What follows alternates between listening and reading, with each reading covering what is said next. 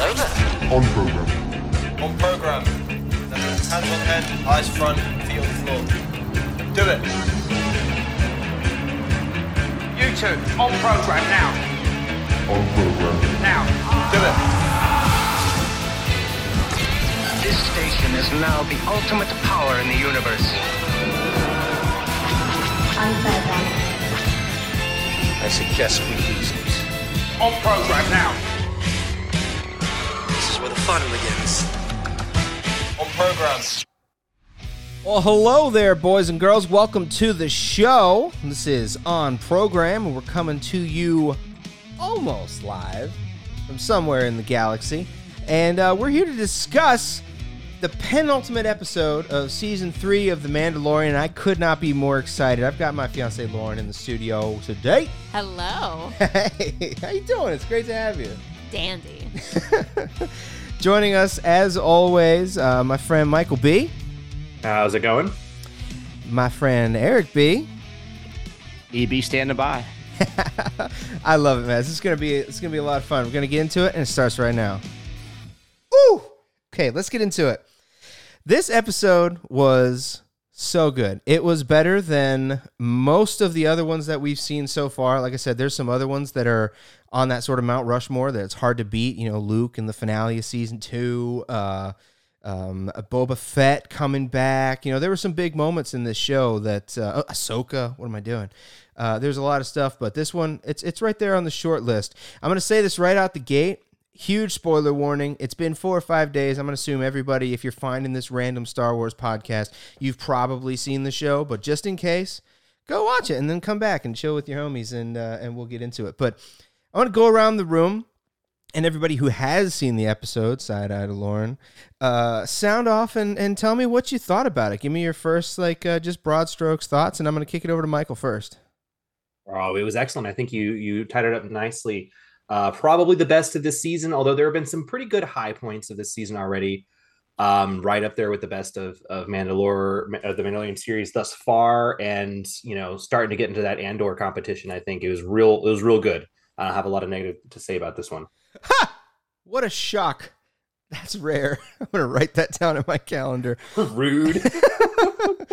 Eric, uh, I'll kick it over to you. What do you have to say? Ed, Mike, Lauren, I only got three words for you. Thank the maker. After six episodes of just, you know, kind of like trying to get through it, like eating my vegetables through dinner. I mean, this episode had pace. It had substance. Uh, it was compelling. It, it, you know, from the first, the first shot all the way to the end credits, I was invested in every moment of this episode, and you know, I think it's just lived up to my expectations that were set, um, that high bar that was set in seasons one and two. So I, w- I was super excited about about the spies. Amen. No, yeah, it was great. It was awesome. Uh, and and I think we're gonna just take our time, sort of meander the way through it. Um, and then, uh, but before we get started, I kind of want to dive into the main question. You know, the bottom line up front, as it were. Uh, the episode's called "The Spies," and in this episode, we see we see a spy. We see Elia Kane talk to Gideon on that Viper droid in the very beginning. Um, who is the other spy? That's the question. I want you guys to think about the answer, uh, and then and then at the end we'll we'll we'll discuss that. But that's the main point. I, I'm I- I've seen a lot of theories online, uh, a lot of postulation, a lot of people just really getting at it, and uh, I want to know where we all stand on that. So we'll get there. But starting out the episode, like I said, Elia Kane talks to Gideon. That was the triumphant return of Moff Gideon. It was cool to see him. It was cool to see Coruscant looking very, very Blade Runner. You know, um, that was very exciting. I just, I'm just tickled every time we get to see Coruscant again. Um, but then it cuts to Gideon walking through his sort of, you know, deep secret base. There, he's flanked by these new troopers that we'll probably see later on in the episode, and and he's going through this very Phantom Menace power grid, uh, you know, sort of security system, kind of reminiscent of like a Get Smart type situation. And then he goes in on an already going in progress meeting of the Imperial Shadow Council. And I don't know about you guys, but being a total Legends head and just a canon junkie, when I saw that imp officer over in the corner, I saw the captain sigil and I was just like, ah, is it? Is it? Is that who I think it is? Is it Pellaeon? And it's all the mustache. It's like, oh, come on, don't. th- th- That's that's a great Pellaeon. And then they they introduced him as Captain Gilad Pellaeon, and I was just. I, I- oh my god! It's like it's that Mad Lad Gilad. I was so happy to see him back, and that was amazing. Perfect casting. He had the Seventh Fleet sigil on his uh on his shoulder. I was over the moon. What'd you guys think of the Shadow Council? Eric, you first. No, I thought I honestly I wasn't prepared for it. So when when he walks in the room with all the hollow projections going, um, I, I was just I was just overwhelmed with excitement. Um, just just to see uh, and get a sense of things that we always felt were were in the in the shadows. You know, just just this large imperial remnant that um, isn't as unorganized and um, selfish as as you know the New Republic may think. Um, it just it really just uh, fed my appetite for more and wanting wanting to know more. I wanted to know more about the backstories and the actions and the the individual plays of each one of those uh, imperial officers and and how they're furthering the return of the empire. And they couldn't do us a favor and name most of them. You know, like they named Gilad Pellaeon, and, I, and I'm, I'm not going to look a gift horse in the mouth, but the rest of them, as Michael pointed out before we got on air here, they're all just named Warlord. So, you know, the trivia except head. for okay. except for Brendol Hux. Oh, yeah. Speaking of fantastic about it. casting, how about that? They got they got Hux's uh, brother to play his dad, which is really great. I thought that was brilliant, brilliant casting. Well done. Absolutely. And, you know, when, and I'm going to talk about Hux a good bit here. Uh, re- refresh my memory. Have either of you read the Aftermath trilogy by Chuck Wendig? I'm Okay. I'm starting it now. I'm, Oh. I'm not It's like it the, yet. that's one of the only ones. That one and Phasma are like the only ones I haven't got through in that era. It's funny because he is very heavily featured in all all four of those books. It's yeah, that's that's unfortunate. Phasma is a great one, um, and you get to see Brendol Hux quite a bit in all of those books, uh, and you get to see the the Shadow Council as well. It ends up being dissolved in the end of the uh, in the aftermath books, but uh, but I guess it was resuscitated and uh, and brought back. So. So Brendol Hux is is very very important. Obviously, he's the he's the father to Armitage Hux, who we see in the Force Awakens and and then on, but um, very very integral to the rise of the First Order. Now, what I thought was interesting was I thought I had a, a sort of headcanon theory that Thrawn was what they were building to, and that he was going to be a returning sort of imperial faction. Maybe the Seventh Fleet was out in the unknown regions, and he comes in and they sort of loosely recanonize the Thrawn campaign, but the First Order, Final Order, whatever you want to call it, was was still out there unknown. This was a very big development that all these factions are communicating and talking. Michael, what'd you think?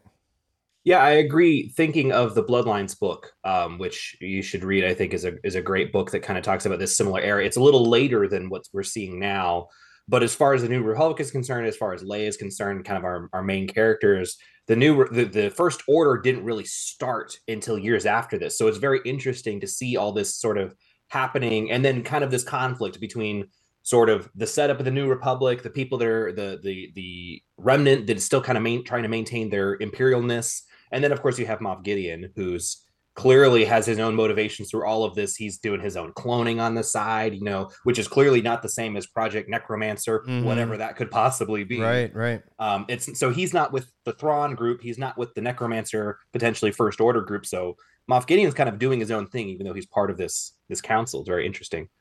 and and it was awesome because you know when he went around the room right he said secrets are my stock and trade and he said but i i do all that's required for my sector no more no less and then he said and everyone else in this room right and they all said oh yeah of course Yes. Oh, defi- definitely. yeah definitely. and so we know he's full of it so i assume the rest of them are as well um can, can I just point out something kind of funny about that particular scene too? He's standing in the room full of holograms, right? He Mhm. walks into the center of the circle and he's standing and walking around in circles talking to them. Assuming that they all have very similar hologram setups, I gotta wonder how hilarious he looks. Like they're all standing in a neat circle, and then one of these guys is over here twirling while he's walking around in circles talking to them. I'm just thinking from their perspective on the other end of the hologram, this has got to look kind of funny. Probably Holograms. like rolling their eyes at his how ostentatious he is. holograms have never made sense and i don't uh, nah, think it's true. reasonable Maybe they're auto them to- correcting for his angle as he's stepping. You know, um, Eric, you have any other thoughts on the Shadow Council?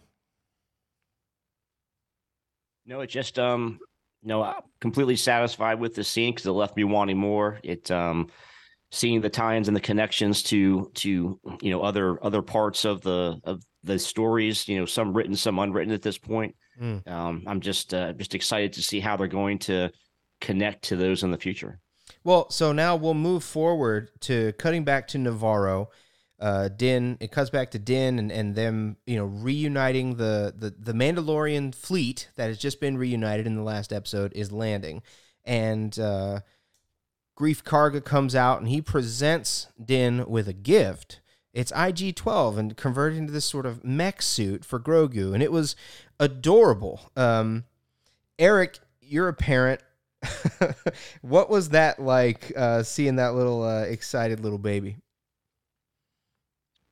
Well, geez, you know, I was uh I, I totally did not I totally did not see that coming. So once again, another, another surprise, another wonderful surprise. Um, you know, and to kind of see, you know, um, some of the humanity of kind of what I would consider the humanity and the relationship of Din and Grogu, you know, the, the protective father, the uh the uh, the impetuous child wanting more, ready, ready to do more, capable of doing more, improving that. Um, you know, I thought, uh, you know, when the Anzellans were brought in, I wondered where they were going to go with that and if it was uh, going to be meaningful or not. But I think certainly giving, you know, Grogu graduating from, um, you know, from the from the carriage um, to to his own set of wheels, I think is uh, it was a was a very very bold step. Yeah, no, it was it was awesome, and then him walking through the market as well. Uh, yeah, it was it was very very funny hearing him just just spam the yes button. Michael, what what do you think? You got any thoughts on that uh, bit in particular?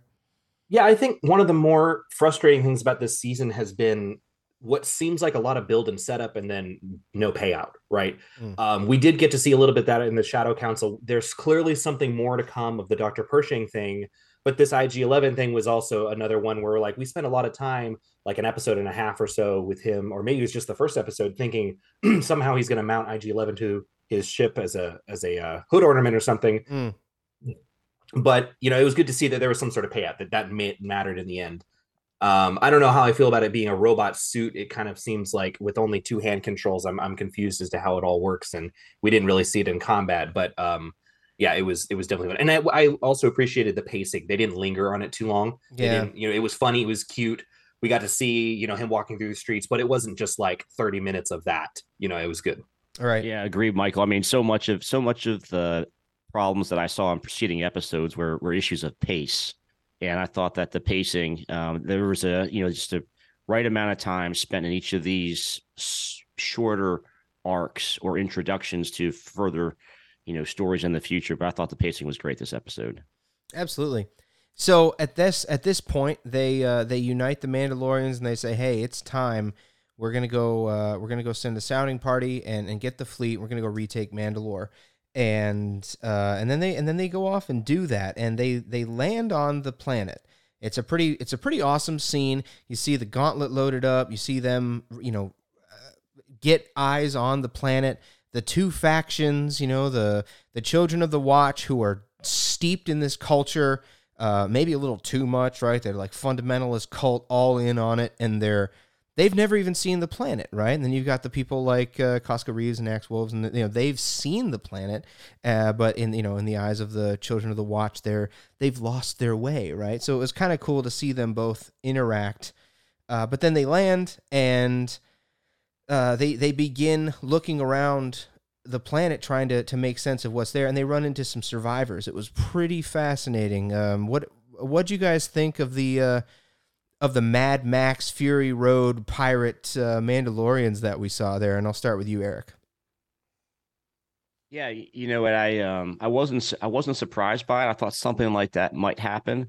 Um, you know, kind of gave way to maybe my only misgivings with the episode, which is I didn't understand um, the, you know, why the monster comes out of the ground at the end when they already arrive on their surface ship, you know, going back to, you know, of, of you know, why they couldn't stop or turn yeah. or, yeah. yeah. I mean, but, um, but anyway, I mean, but, you know, I didn't, I didn't know why that was there, but, you know, I was, I was, I was excited because I was hoping to see that you know that Mandalore that we've already established it wasn't cursed. Um, it was capable of sustaining life, breathable air, and all that. Um, that there would be, um, despite the Empire's attempts in the Night of a Thousand Tears, that there are still Mandalorians. There are still um, little clans, little little groups of them scattered about, um, trying to you know make their way through their you know post-apocalyptic Yeah, world. So sure.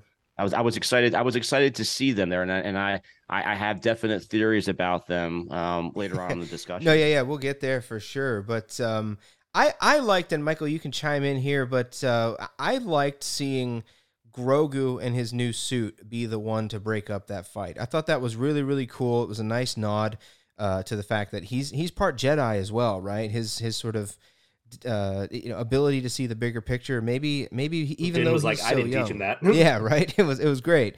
Um, I I loved that. I loved that uh, the foundling was the one to bring these clans together because in a way, I mean, Din is a foundling and, and he was the one that forged the you know forged the bond in the first place. So I thought that was a nice little continuation, right? Because while he's not fully Mandalorian, he's got the best parts of his father and and some of the the Jedi as well. Um, what do you think, Michael? Anything you want to add to that scene? Uh, rewinding a little bit from the fight there, I think a lot of what we learned more about the Mandalorian lore and the history there that, you know, the Night of a Thousand Tears is a separate event from the Purge and what Bo Katan was doing during that time, how she feels about it, how the the children of the Watch really see the the I guess the um the the Nite Owls and the the rather the whatever's left of the Death Watch, how they see them less as apostates like they felt like Din Djarin was, but more just like they fall like they're not even honorable, like they're not even Mandalorians at all. They're not like Yeah. they've fallen away. They, they just don't even have the honor or anything that they respect. So it was really cool to see Din Djarin specifically like warming up to Bo Katan, kind of breaking down. If he had any reservations about her before, he kind of really laid that all out. It's like, hey, listen, I think that you have the honor. He kind of changed maybe how he was thinking about Mandalorians as having to be, you know, adhering to this Children of the Watch uh, religion and more. It's more about the honor. It's more about there's more to being a Mandalorian than just Yes. keeping your helmet on, Yes, right? yes. And that was really was- great to learn Right. all of that and see all the characters kind of coming through that together. And not for nothing, it was I a think, I really think, and if I could, I think their Yeah, go warrior connection comes out in that. You know, I think, uh, um, you know, when when they're f- flying over Mandalore and the children of the Watch are looking down at Mandalore and, and what's left of it, and uh, obviously you can feel that they're they're feeling a connection to that. You know, and then Axe Woves said that he was there that night that it all happened, and I I I feel like that was like a seminal moment between those two groups where you know, where so we may we may think different things about uh, and have different beliefs, but we're still Mandal we're, we're all Mandalorian now. And um, there was a grudge, there was a respect there. I thought that that was there from Paz Vizsla to Axe.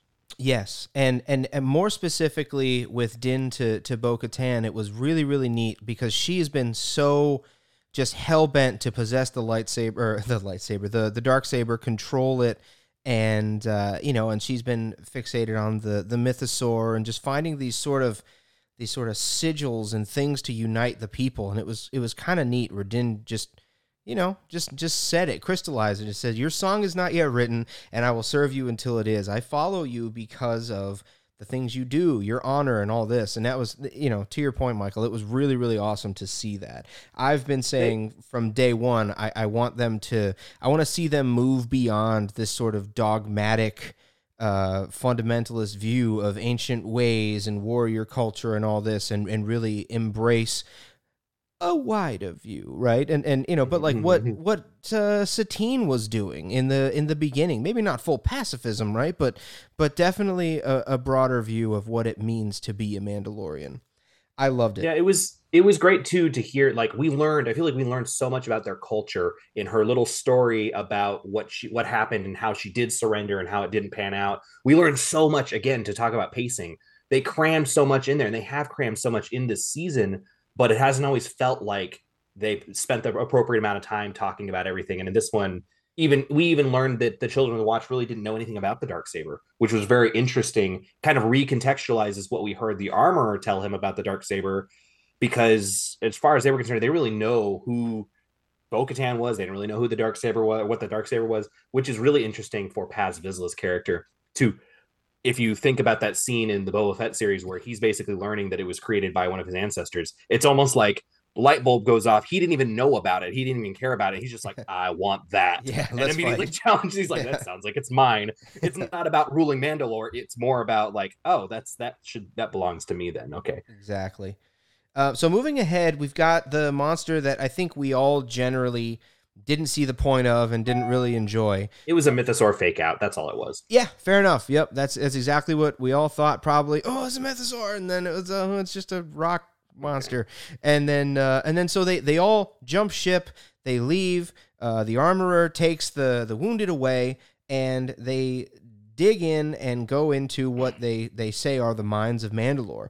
The survivors and all these folks they get there, and then they're immediately jumped by these new this new variant of imperial super commandos and that then a very very tense action sequence uh, you know happens there. Axe jumps away says he's going to go get some reinforcements and then they they fight through the hallways the rock corridors slowly become an imperial base and nobody really notices that somehow I'm And- sure we all are thinking the same thing. Like, no one's noticing this ruined city starting to look an awful lot like the Death Star. No, just you. Okay. exactly. Everybody on the internet says adrenaline. It was adrenaline. They Yeah, just it- didn't notice. They hey, were too busy fighting. Fair Okay, enough. whatever. Fair enough, right? And then they get there and then they see just a whole host of TIE interceptors, and we're able to finally cross that wire and know that it was Moff Gideon who ordered uh, the the destruction of Bo Katan's palace uh, earlier. But uh, but then there and then then the doors slam and they're trapped. Din is separated from the rest of the gang,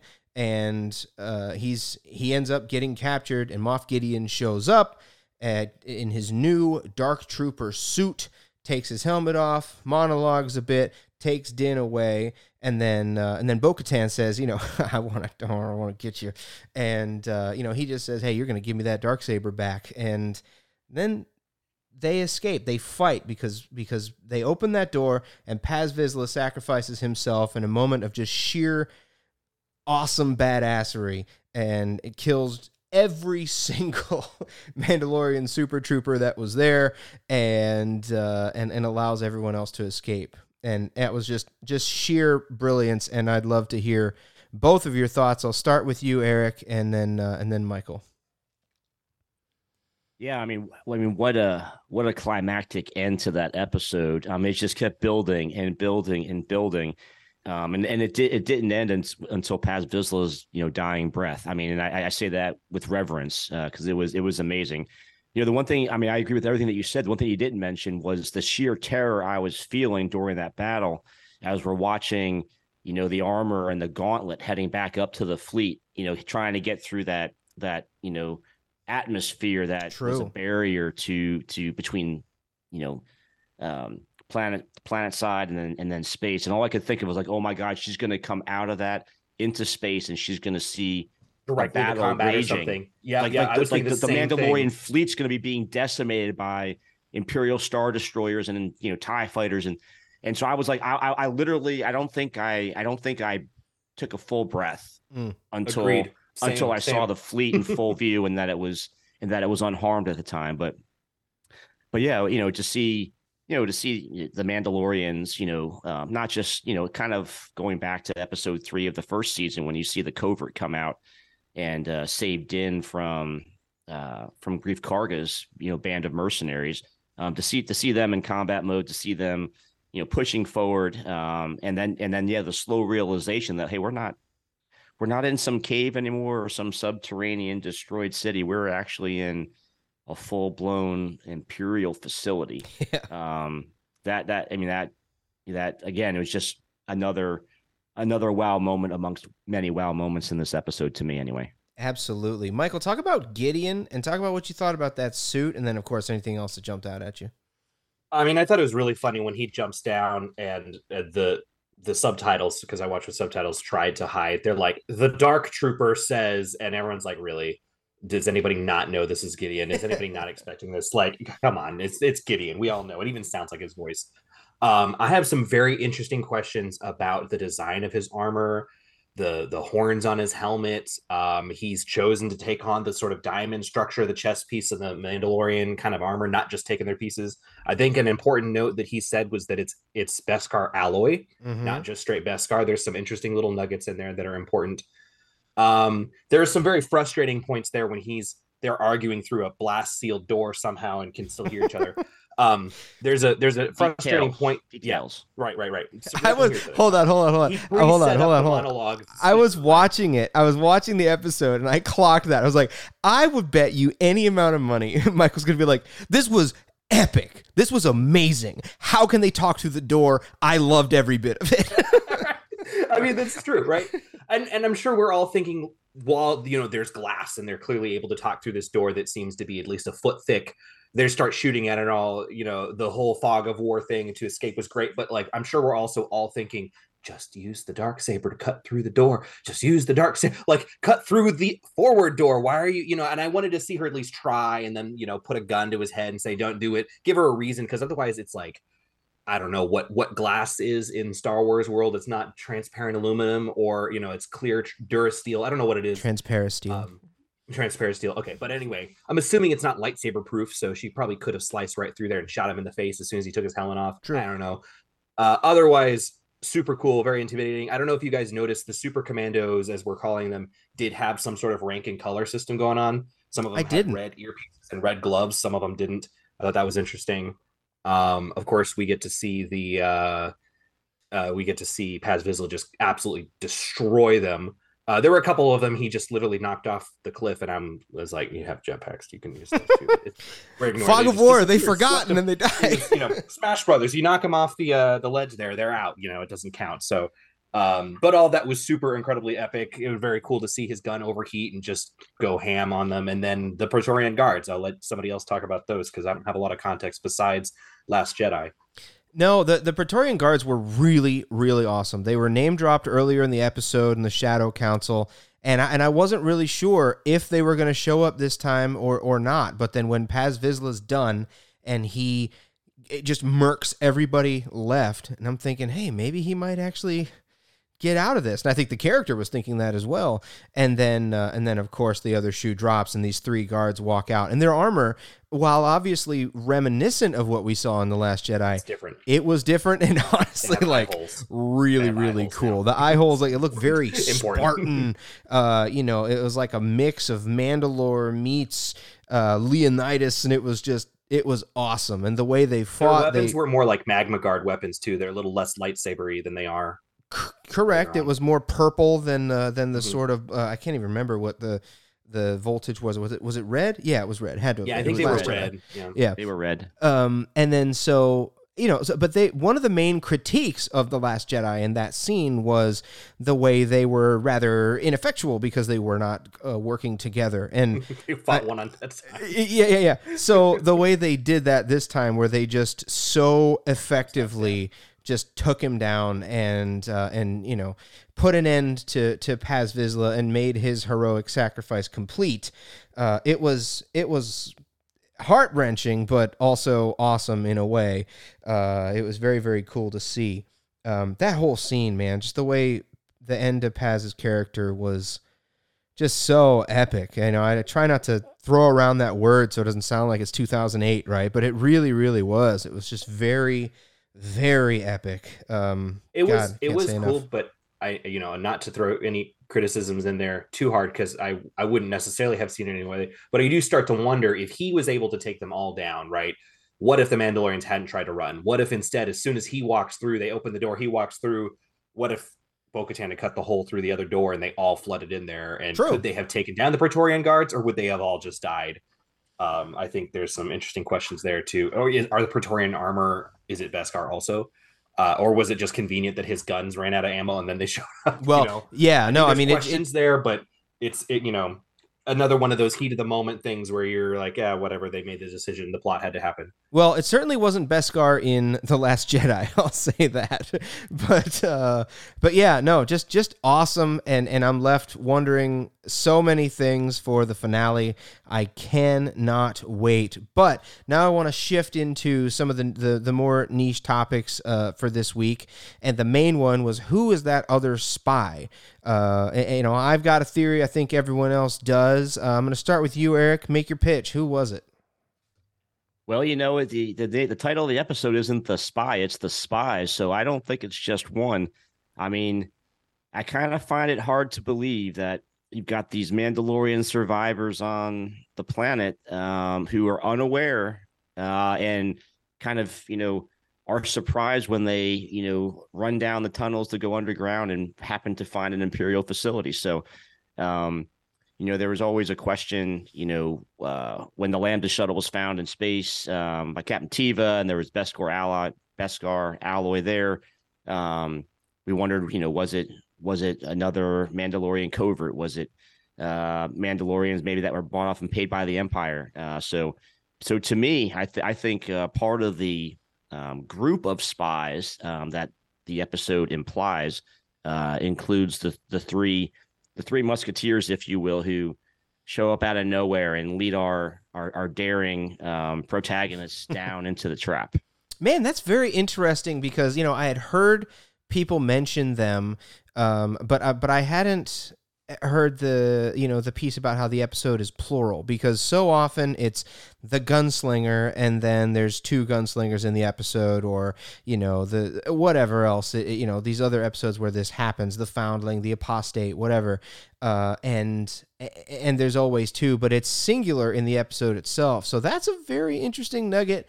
I, I don't know if it dissuades me from my theory but definitely something i hadn't clocked and i appreciate you bringing that up. But michael what do you uh what do you think who are you pitching So before I before I dive into my potential theory here, I do want to say I have I have some support and counter arguments for that same thought about the the Mad Max Mandos. Um, for one, to to give them some credit, if if you were living on a planet and your best mode of transportation was some sort of wind boat, you're pretty landlocked, right? You're on a continent. If there was if there happened to be a bad guy base where people were taking on and not, you know, the, the biggest ship we've seen Moff Gideon have is this light cruiser um, if he's on the other side of the planet, planets are pretty big. You would never know he was there. And if no one's coming in and out, to to maybe give them some grace. If if not, just say it was very convenient timing. Plus, I would question why do they have these? They had these like wounded with them, and and how did that work? But but to your point, they have the most motivation out of anybody, right? They were abandoned by their own people. Maybe these are also, you know, rebel style super commandos. These are Mandalorian traitors that have been working with Gideon. Maybe it's all an act. Maybe it's fake. Don't know. Um, I think one of the most interesting theories, maybe not the one I believe myself, but one of the more interesting theories people have brought it is that the armor. Um, there's a really obvious tie-in between oh she's got horns on her helmet and Moff Gideon has her has horns on his helmet and oh she conveniently left the battle right before it happened. So those are kind of I think the low-hanging fruit. Um, there's And some the more fleet interesting wasn't things. destroyed in orbit. It wasn't yet. It wasn't yet, right? But he hadn't sent his ships to go blow it up either. Um, but yeah, I'm, I was right there with you on the edge of my seat, waiting, like, oh no, not the kids, you know, which we kind of presume are on this light cruiser too. Um, so, but I think there's some other questions about the armor and how she's acted and things she's done that might bring this into question. For first of all, who made the Imperial Super Commando armor? Because in in Rebels, it's Beskar armor, but as far as we're aware, the, the Mandalorians are working with them to make this. So unless Moff Gideon himself is a Mandalorian, which is a theory that's out there, I say who who made the armor? Who taught them how to make the armor? Um, the forge on Mandalore is destroyed as far as they can tell. It's not lit, so they, they have a forge somewhere where they're able to craft Beskar armor. That's one theory why it could be her. How did she know if she only ever lived on the moon of Concordia and all this stuff? How did she know about the dark saber? How did she know about Bo-Katan? There's some thoughts there how she could, but she know, seems to know an awful lot for somebody who's like a this religious cultist who lives on other planets and doesn't even know these other Mandalorians exist. Um, she has there's some I have some long-standing questions about the whole Children of the Watch ideology. Um, did everybody freeze here? Is it just me? No, all right. you're you're clear. Um, sorry. So so the whole ideology is self-destructive, right? Like if anybody happens to see you eating with your helmet off, that you you're out of the cult. If somebody if you take your helmet off accidentally, all these things. If you do this, that, and the other, you're out of the cult. And as far as she's concerned, there's no way to get back in because Mandalore was was toxic. Well, who told her Mandalore was toxic? Why is she spreading this rumor around? If they don't know any other Mandalorians, how did they find out? Um, a lot of questions there. Also, the fact that she's not a true believer, right? We we find out that when Bo-Katan's trying to tell her about the mythosaur, she's like, "That's not real. That's a vision. Visions are cool." Um, I think it was very telling that even this like zealot here as part of this cult didn't really believe in the mythosaur and i think there was even a moment there if you can look through the helmet where maybe she starts to reconsider what she's doing how she's thinking um and yeah i think i think that's that's the end of that besides i have a lot to harp on, on the fact that her own everything she teaches her people is very self-destructive and silly and seems like a way of trying to like wither away the last bits of the, the Yeah. Yeah, there. no, I mean, fair enough. not even it could be an, an imp under the helmet and it's a very convenient uh, religion that you're not allowed to ever see what anybody looks like underneath their helmet so exactly. who knows right No, it's it's interesting. I mean, you know, the one counter I would say is, you know, as far as her not practicing her own religion, I mean, show me the cult leader that does, right? Like so Yeah, fair. often they they But very the leader it's kind of weird It's too. their spiritual leader in any way. Uh, you know, it the seems lore it, keeper it seems that way. But uh, but anyway, yeah, I- think I think both solid cases and and truthfully, while you while you both were talking, you you've kind of uh, swayed me just a little bit, and I, I I I agree. I wouldn't be surprised by either of those, but I will say I think it's Axe Woves. Um, the the Mandalorian who is with Bo, uh, I think he's the most likely simply because of what he hasn't been there for. You know, if you go back in time, he, uh, unless I'm just absolutely blanking, he was not there when they attacked Gideon's ship. You know, he wasn't there. Uh, Reeves was, uh, he was not. And um, furthermore, you move forward, he was the one who was being uh, the pirate king, being the pirate leader. Also, he got that ship. How did he? How did he get that ship? How did he get Gideon's ship? And and and why did you know? Why did the Imperial remnant just just chill and let that happen? You know, that seems like something that they might have resisted a bit more. Uh, maybe they they looked the other way a little bit more just because he was there. Also, it really starts to get dicey when we get to Mandalore itself because when the bullets start flying or the plasma, uh, he's the one who volunteers to to make a break to go get reinforcements, so called. Uh, but really, he wouldn't have to to be in a position to to shoot too many Imperials or anything like that. So he makes that break and then he goes. And the last piece of evidence that I have, aside from him just not being there when most of these things are happening, is that Gideon knows that Bo Katan has the dark saber. And you know, I suppose that any of these spies could have could have done that, but the fact that that Gideon knew that Bo-Katan had the dark saber, uh, I think that's something that that leans heavily on Axe's side because he was the one who initially saw her take it and uh, and saw her come into possession of it. So I, I we'll we'll we'll have to see, but I bet when the other shoe drops, I think it's my boy Axe I, have I actually think that's that's an interesting point too because I hadn't really thought about that. If it's not a continuity error, it's important because there's another point that we've kind of all missed because we're all still talking about Mandalorians, but that little teaser at the end of the previous episode or one of the previous episodes where they find the ship that Moff Gideon was broken out of and there's Beskar armor in the ship. I think that adds credence to the fact that Elia Kane is not the only spy besides plurality here of the title. I think there, there's definitely some sort of spy going on in the Mandalorians. We had the question of, well, is the, are these super commandos coming back? Whatever.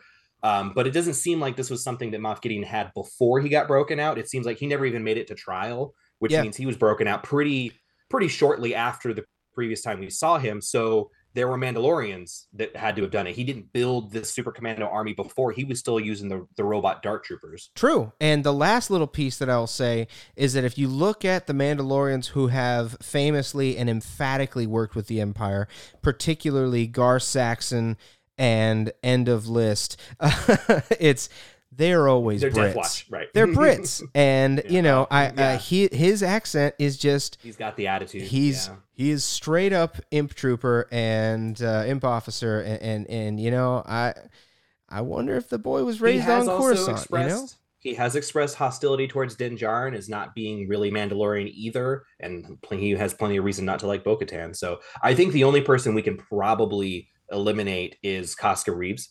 Um, e- even if even if not just that that interaction where Bo-Katan's about to tell everybody that she did surrender and her whole story, and it's very clear that Koska Reeves is like, "Whoa, whoa, you don't have to do this." You, you know, there's good body language and acting going on there. Yeah. I think I think it was clear that she was on her side, and to your point, she was there fighting against Moff Gideon. So I, I, you know, you might have convinced me that it's more Axe Woves.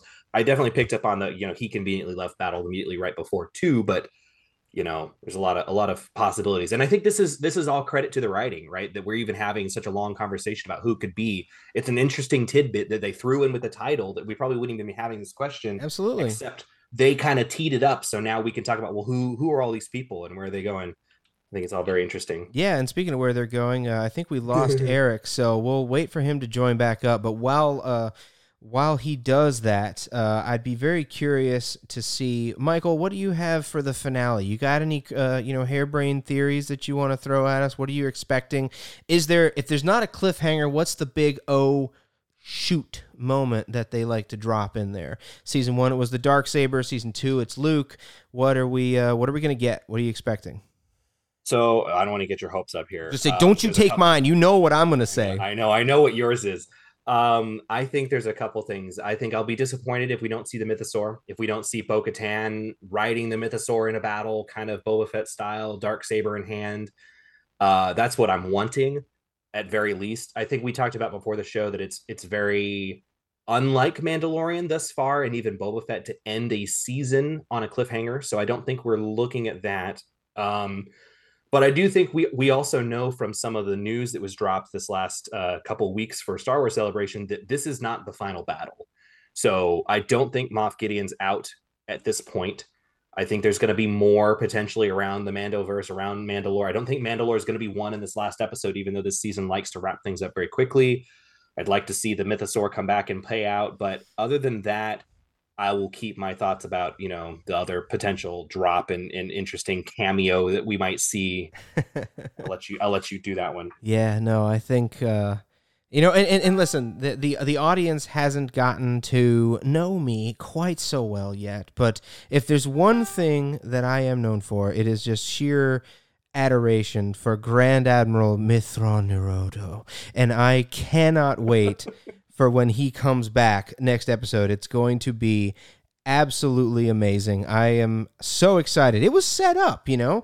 Gideon comes in, he's throwing shade at Pellaeon, who is Thrawn's right hand man, and he's saying, you know, where is Thrawn? He's always hiding, you know. He's always always always busy. What's going on? You know, he's always hanging out off screen. Where is he? How are we supposed to rally behind this guy? And it would just be so cool because Gideon's getting a little uppity. Gideon's getting a little, you know, big for his britches. He tries to come out and throw his weight around.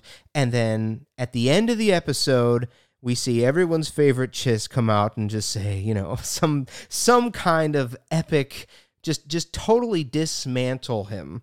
And uh, We've talked and- about too that he's Gideon's kind of playing Thrawn's game with this whole understanding of their culture, trying to use their culture against Correct. thing, right? Like that's kind of Thrawn's playbook. It wouldn't be surprising How if he's a dare lot of this in the end. to defeat an enemy, you must know them. Not just their battle tactics, but their history, culture, art. No, but this is this is my theory, and I'm I'm dying. I can't wait. He looked so good at celebration. I'm all in. That's my that's my harebrained theory. Eric, welcome back. You dropped off. The Holonet's Yeah. not being good EB to you. Reporting in. Sorry about that. Uh, we got tornado warnings, sirens going off here and Oh my uh, gosh! here where I'm at in St. Louis. So uh, yeah, sorry for sorry for disconnecting. Wow. Well, I hope everything's okay. I hope you're in the bunker and everything's squared away. So far, so good. You know, I'm I'm I'm committed to the podcast. I'm committed to the message. I will stay on the air even as the building around me comes down. Imperial troops have entered the base. Imperial troops have entered the. Troops- exactly. All right, go ahead, man. We transport. we were talking about uh, our our harebrained theories for the finale, and if you had anything you were looking forward to, uh, just just tell me what you're thinking and leave the folks with some with some thoughts. You know, I, I genuinely believe um I I don't think the Din Djarin question gets solved in the finale. I think that's left open ended and uh head, heading into uh you know into a season four. Um I think I think it's about. I think really the the. I think the episode will really be about um, how Bo Katan reconciles the loss of Din Djarin, how she deals with Grogu, how she, you know, what is this relationship with the armor? Um, how how does she put the pieces back together after, you know, stumbling into the ambush? So I really think the episode's going to be focused on Bo Katan, um, and uh, we'll probably Arnar. Arnar. Oh man, I think we lost him. I think we lost him. Well, he's excited about Bo Katan, as am I. I'm I'm very intrigued to see what happens. I think it's going to be great, and we will be here. We're going to talk about it with everybody next time, and uh, I can't wait. I cannot wait. This finale is going to be amazing. Um, so freaking excited, and uh, yeah, we'll, we'll be here to discuss it. This has been on program. On program.